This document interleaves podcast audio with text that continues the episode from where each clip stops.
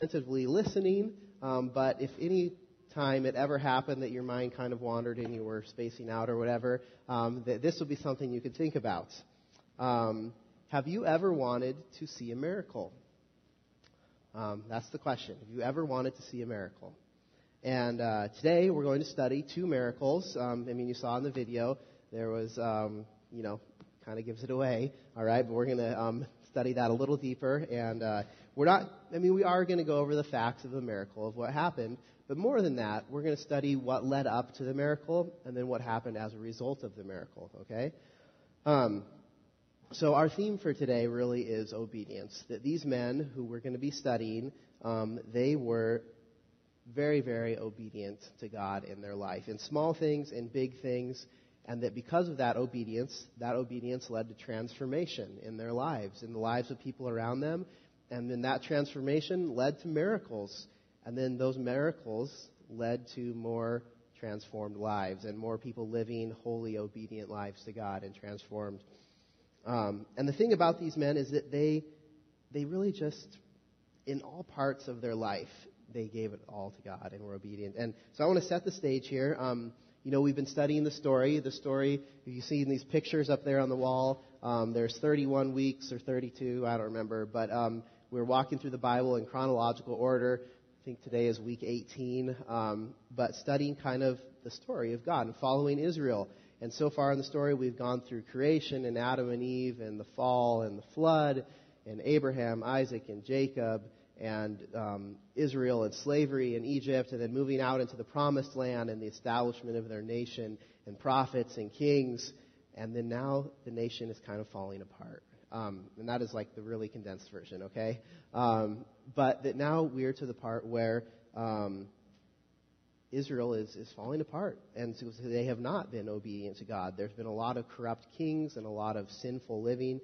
And then we come to this point. It is the year six oh five B C, um, and Jehoiakim, Jeho- Jehoiakim, you don't really learn how to pronounce these words in a seminary. They just make sure, you know, they assume you can do it. Jehoiakim, we'll go with that. He's the king of Judah, and uh, Nebuchadnezzar, Uh, the king of Babylon, invades. Okay, now Judah, if you um, most some of you would know that Judah is one of the tribes of Israel.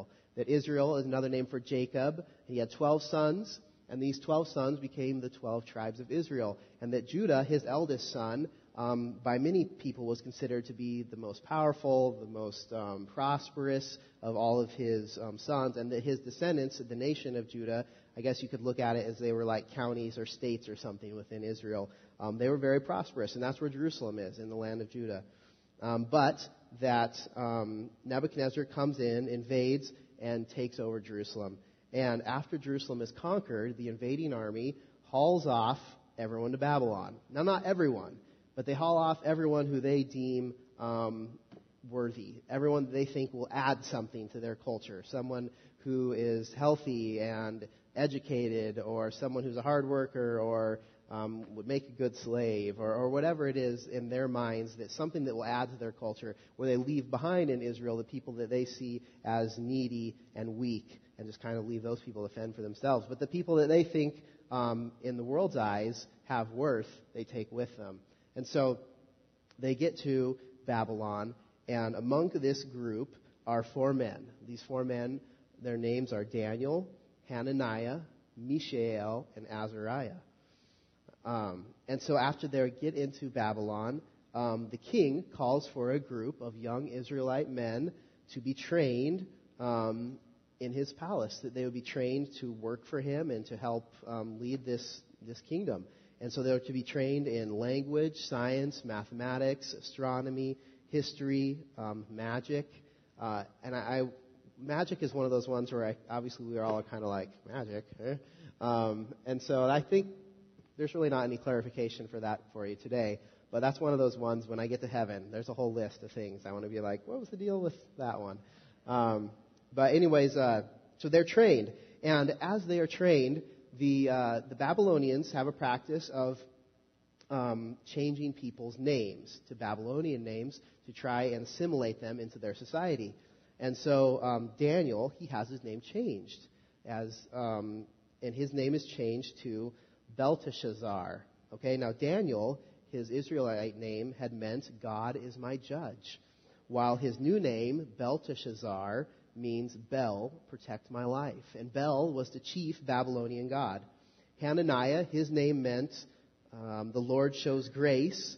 This is changed to Shadrach. Shadrach means under the command of Aku. Aku is the Babylonian moon god. Mishael, his name meant who is like God. This is changed to Meshach, which means who is like Aku, who again is their Babylonian moon god.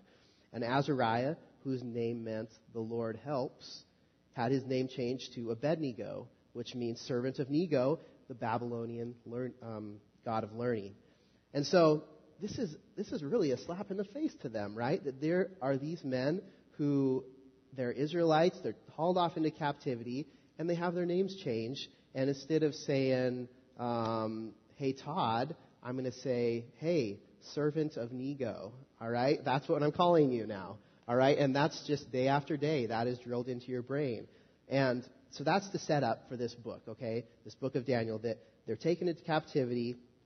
The most promising men are taken to be trained in the castle.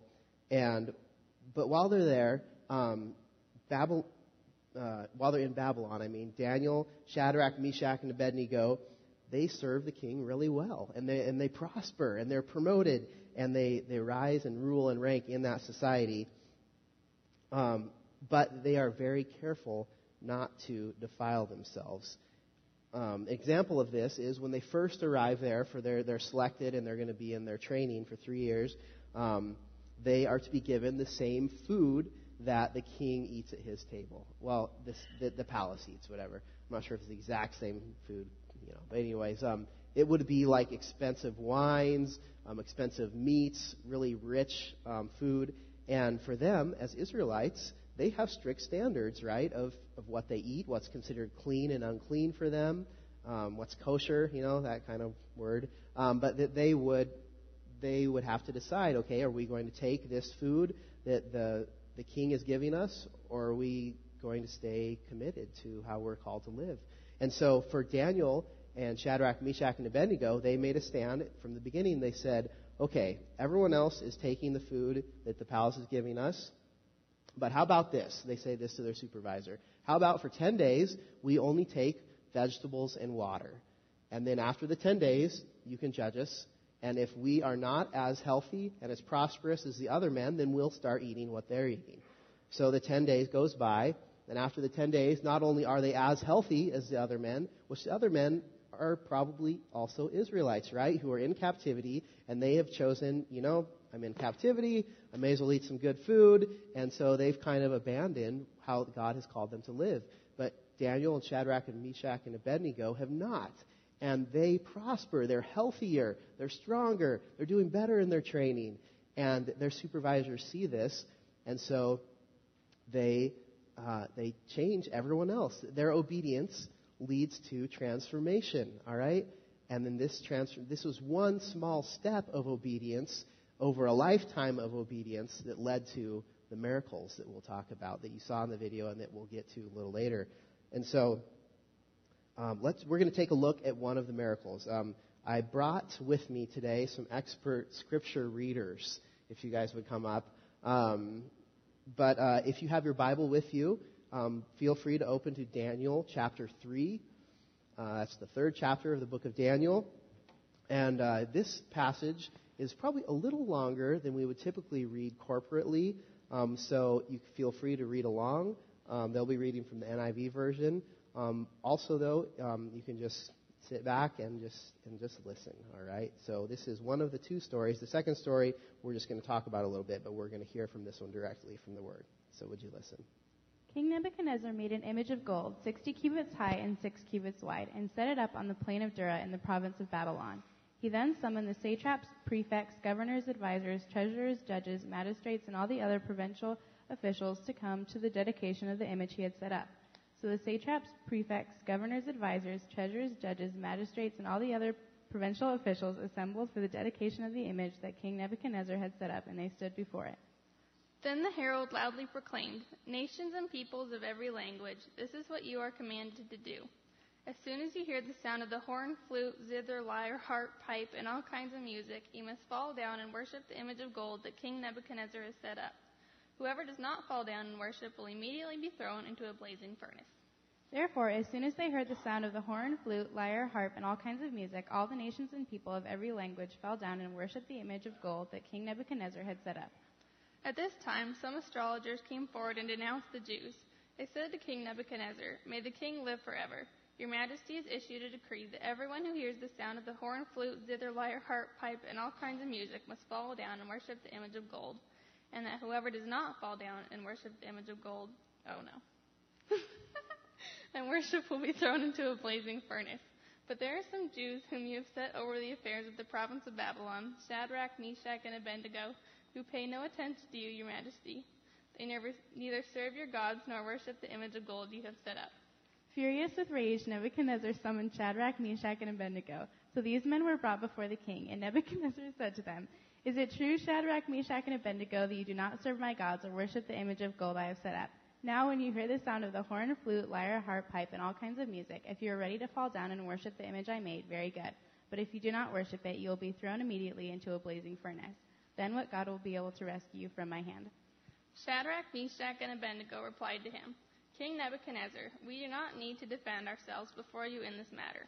If we are thrown into a blazing furnace, the God we serve is able to deliver us from it, and he will deliver us from your majesty's hand. But even if he does not, we want you to know, your majesty, that we will not serve your gods or worship the image of gold you have set up." Then Nebuchadnezzar was furious with Shadrach, Meshach, and Abednego, and his attitude toward them changed. He ordered the furnace heated seven times hotter than usual and commanded some of the strongest soldiers in his army to tie up Shadrach, Meshach, and Abednego and throw them into the blazing furnace. So these men, wearing their robes, trousers, turbans, and other clothes, were bound and thrown into the blazing furnace. The king's command was so urgent and the furnace so hot that the flames of the fire killed the soldiers who took up Shadrach, Meshach, and Abednego, and these three men, firmly tied, fell into the blazing furnace. Then King Nebuchadnezzar leaped to his feet in amazement and asked his advisors, "Weren't there three men that we tied up and threw into the fire?" They replied, "Certainly, your majesty." He said, "Look, I see four men walking around in the fire, unbound and unharmed, and the fourth looks like a son of the gods." Nebuchadnezzar then approached the opening of the blazing furnace and shouted, "Shadrach, Meshach, and Abednego, servants of the Most High God, come out, come here." So Shadrach, Meshach, and Abednego came out of the fire, and then the satraps, prefects, governors, and royal advisors crowded around them. They saw that the fire had not harmed their bodies, nor was a hair of their head singed. Their robes were not scorched, and there was no smell of fire on them. Then Nebuchadnezzar said, "Praise be to the God of Shadrach, Meshach, and Abednego, who has sent his angel and rescued his servants. They trusted in him and defied the king's command, and were willing to give up their lives rather than serve or worship any god except their own God. Therefore I decree that any of the people of any nation or language who say anything against the God of Shadrach, Meshach, and Abednego be cut into pieces and their houses be turned into piles of rubble, for no other god can save in this way." Then the king promoted Shadrach, Meshach, and Abednego in the province of Babel.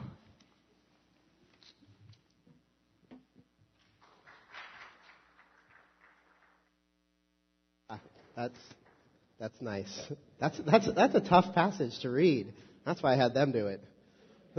um, yeah, there's a there's a lot of hard words in this passage, but um, they did a good job. First service, they did a little better. Um, but they've already, you know, they're not ditching out. They did sit through the first service. But um, anyways, so when they set up, there was this story, right, where they make this golden statue, this giant golden statue.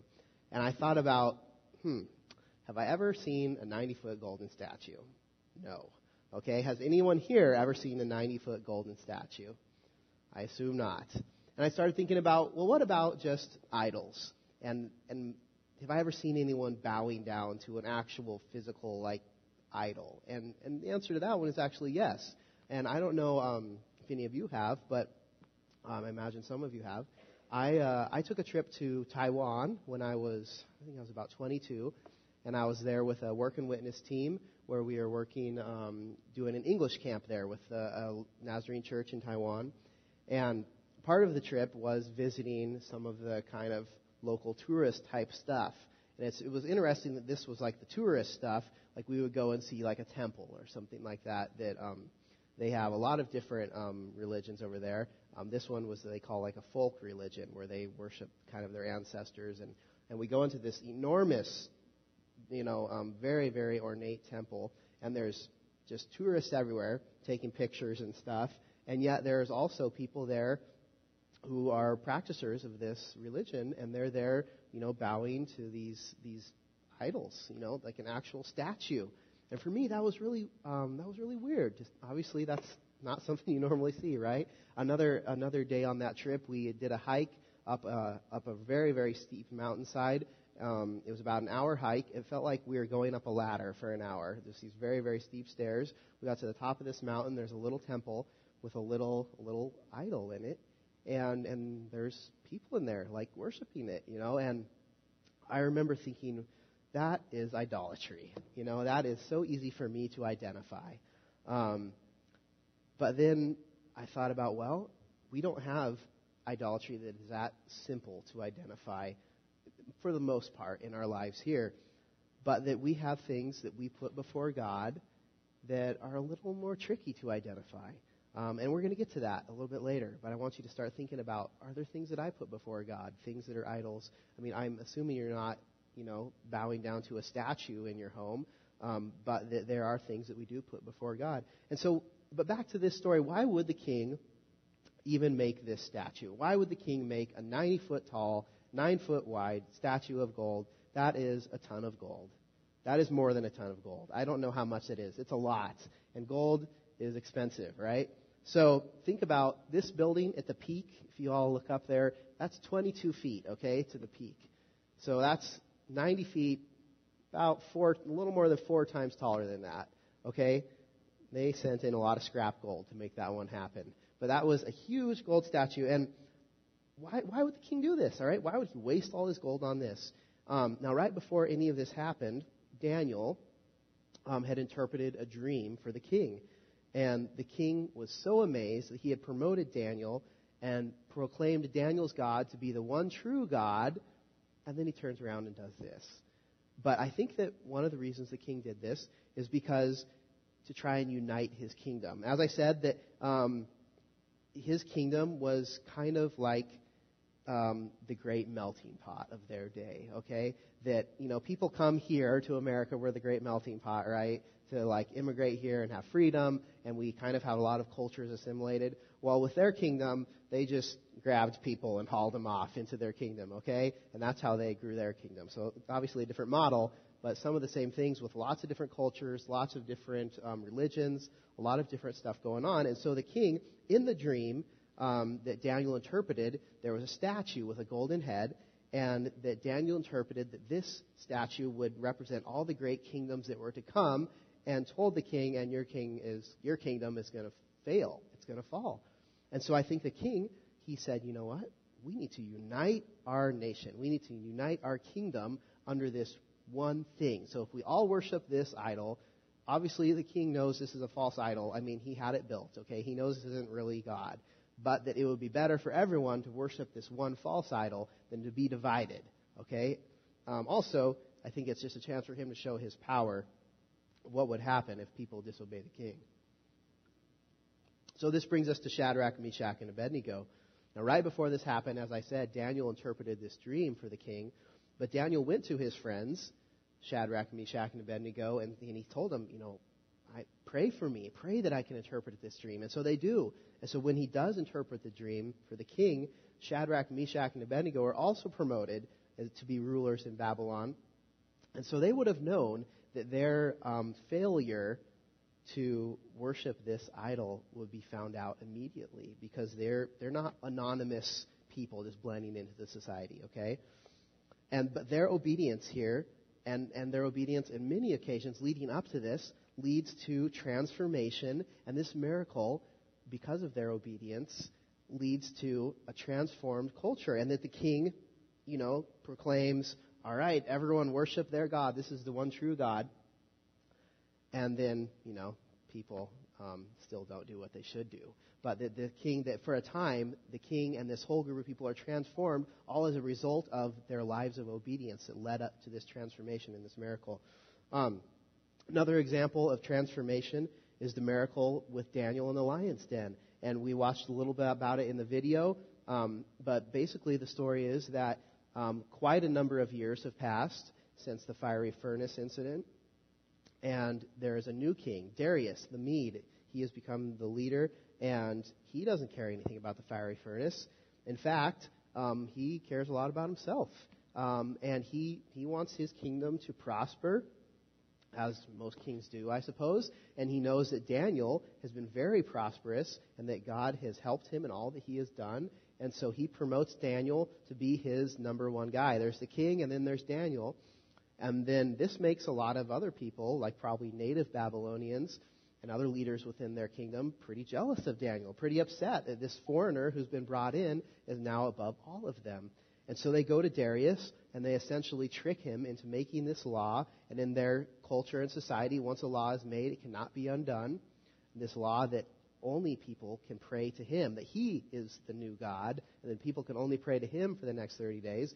But the people who have him make this law, they know Daniel. They know that he's not corrupt, that he's going to be obedient to how God has called him to live. And so when Daniel does not pray to the king, you know, they bust him. They take him to the king. And the king knows, okay, I'm stuck. I have to do what I said I would do. And he feels, you, you know, that he's in anguish because this is his number one person. He knows without Daniel, my kingdom is going to fail. But he has to throw, have Daniel thrown into the lion's den. And I, I saw a lion, a couple lions recently, uh, I don't know, a month and a half ago or two months ago, something. My family went to uh, the zoo in Seattle, the Woodland Park Zoo. And there was like some little lion clubs. Cubs playing, and they were cute, and then there was a couple of mama lions, and they were scary, and then there was the daddy lion. He was even more scary. And my friends and I, we were like, you know, kind of joking, like, how much money would it take for you to run out there and slap a lion on the rump, you know? And uh, we all decided there was no amount of money that we would ever do that for, because they are scary. They're huge. They have claws. And Daniel is thrown into a lion's den, but he survives the night, okay? And so when the king finds out, he he go, in the morning they go and see, oh, Daniel is not only has he survived, but not a hair on his head has been harmed. He's totally fine. And so the king then proclaims Daniel's God to be the one true God. So as a result of his obedience, his life of obedience, and his life being transformed, that this miracle happens, and then his whole this whole kingdom is transformed as a result of that. Now, it didn't work out very well for the people who set Daniel up and accused him in the first place. Um, and so the accusers are then thrown into the lion's den. And it says that they and their families are thrown in, and they're torn to pieces before they even hit the floor of the lion's den. Um, that's kind of scary. So um, this brings me to a question, though, is what if they hadn't survived? What if Daniel had been thrown in there and he'd been torn to pieces before he hit the floor? Or what if Shadrach, Meshach, and Abednego had been thrown in the fire and then they burned up in the fire? Okay? Um, would it still be in the Bible? I don't know. Um, maybe. But I think about when you're studying this type of stuff where you're talking about they are living these lives of obedience, their lives are being transformed, the people around them are being transformed, and then God does this great miracle, and everyone's transformed, and it's wonderful. And then I think about there are Christians who are obedient to God. There's martyrs. I mean, every day in this world, there are people martyred for their faith. And I think, where's their miracle? And first, it brings me to this point of why, why does God sometimes act in these seemingly miraculous ways, and sometimes he doesn't? And And in my mind, I pretty much always expect, oh, a miracle would be the best thing in this situation. But I think that God knows what is required. God knows his ways are so much higher. His understanding is so much bigger than ours that I think he knows what is required to bring the most people to himself. That this life is so fleeting, and God knows what has to happen. And for us, we are called to these obedient lives like these four men we're studying. They were obedient and lived these holy lives, and their lives were transformed, and lots of other people were. But ultimately, that is our task. And whether God does the miracle or not, that's up to him, but we still are called to this life of obedience and holy living. So where does this leave us? Well, back to my question we started with. Do you want to see a miracle?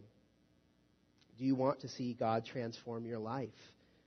Do you want to see God at work using you to grow his kingdom? And I have to think that just by the mere fact that you are here today, for at least most of you, the answer is a resounding yes. Yes, I want God to use me. Yes, I want my life transformed. Yes, I want the people around me, their lives transformed. Uh, yeah, I want to see a miracle, at least a miracle in people's hearts. I want to see people change. That can be a miracle. So, you know what you need to do. Are you being obedient to what God is calling you to? Are you living how God is calling you to live? Are you listening to God's call in your life? Now, sometimes we have idols in our life that are obvious, okay? Sometimes these idols obviously keep us from being obedient to God, and then we don't see that transformation. Sometimes we bow down to a ninety-foot golden statue. Now, that obviously doesn't happen too often, but there are there are sins in our life that are like that, that are obvious sins, okay? Like if I went and stole something from Walmart, okay? Now, I didn't do that, but if I did, that would be a pretty obvious sin. You guys would all say, stealer, stealer, you are a sinner, okay? And we would know that that is an idol in my life. Um, not, I didn't do that, remember. But that, that's there's some obvious sins, okay, that are easy to identify when you say, yes, this is an idol in my life. This is something I'm putting before God, therefore it is an idol in my life. Now that, if you have a ninety-foot golden idol in your life, that's what that is, okay? If there's obvious sin in your life that is keeping you from being obedient to God, you need to confess that and repent it so God can use you to transform this world for his glory.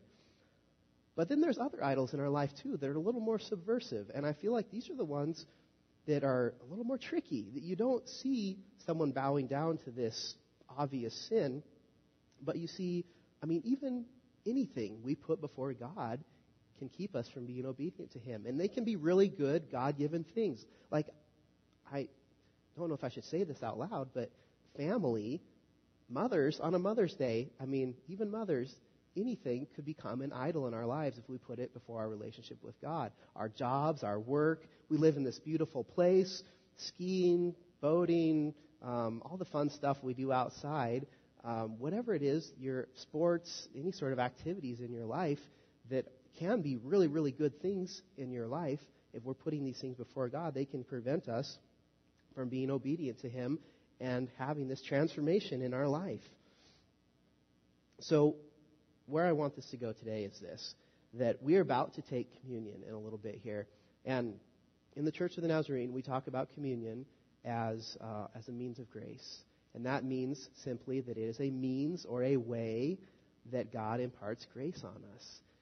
That when we take the elements, that we say, you know what, God, I'm I'm taking communion, but I also want to receive grace from you. So if there is a ninety-foot golden idol in your life that you are thinking of, if you come take communion, use it as a time to say, God, I'm sorry for that. Give me grace. Forgive me and transform me. I want to be obedient to you. I want to be used to grow your kingdom in this world, to spread the gospel. And if there is some sort of um, idol in your life that It's a, it can be a good thing, but you just realize, boy, I've been putting my work before God, or I've been putting my family before my relationship with God. Then use that as a time to say, God, work your grace in me. I want to be obedient to you, and, and he will reward you for that. Um, let's pray. Lord, I thank you for today. And thank you for your word.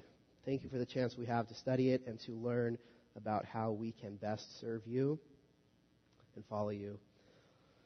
Lord, as we receive the elements here, we're reminded that you said that this is your body and blood broken and poured out for us, and to do it in remembrance of you.